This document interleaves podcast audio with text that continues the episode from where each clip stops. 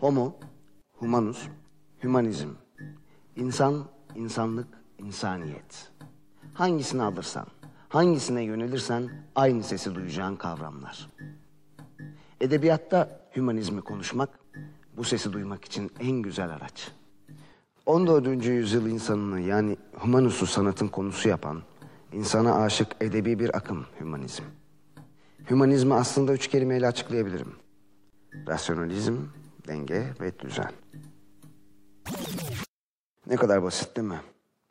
Bütün sorun bu üç kelimeyi kendi zevk potandan eritip eserine aktarabilmen. Bunun için de galiba sevelim sevilelim bu dünya kimseye kalmaz diyebilecek kadar Yunus gönüllü olmak gerekiyor. Biz dünyadan gider olduk, kalanlara selam olsun. Bizim için hayır dua, kılanlara selam olsun. Ecel büke belimizi, söyletmeye dilimizi, hasta iken halımızı soranlara selam olsun. Tenim ortaya açıla, yakasız gömlek biçile, bizi bir arı veçiyle, yuyanlara selam olsun. Herkes bir gün gelmez yola gider.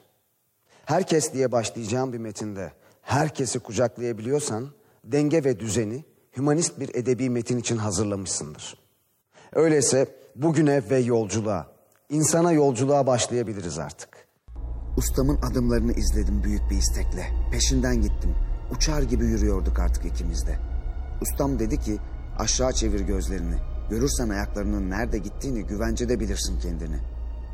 Toprağa gömülü ölülerin üstündeki mezar taşlarına nasıl yeryüzündeki kimlikleri kazınırsa yaşasın diye anıları, canlanan anılar nasıl yeniden gözyaşına boğarsa duyarlı ruhları, ben de dağın dışına uzanan yolun bir baştan bir başa gözleri daha da okşayan yontularla kaplı olduğunu gördüm.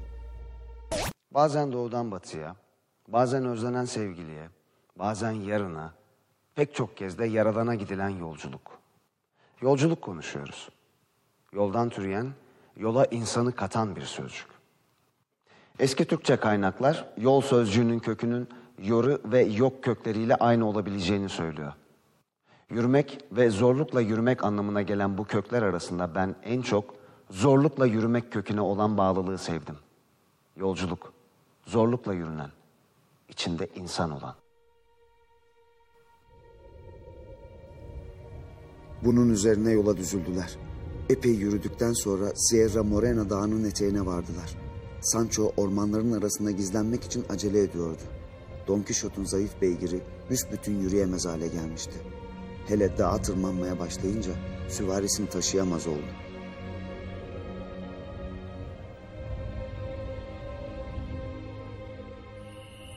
Zavallı Don Quixote. Atı yedeğini alarak inleye inleye kayalar arasından güçlükle yürüyordu. Nihayet akşama doğru ormanlık bir yere vardılar ve geceyi orada geçirmeyi kararlaştırdılar. Sancho iki kayının arasında münasip bir düz yer buldu ve oraya yerleştiler. Olay örgüsü, mekanlar ve karakterler. Ben hümanist edebiyatın galiba en çok karakterlere yaklaşımını seviyorum. İnsanın nesneleştirerek yükselten bir sanat anlayışından, insanı birey olarak gören bir sanat anlayışına. Sadece insana yolculukta. Benim yolculuğum mu?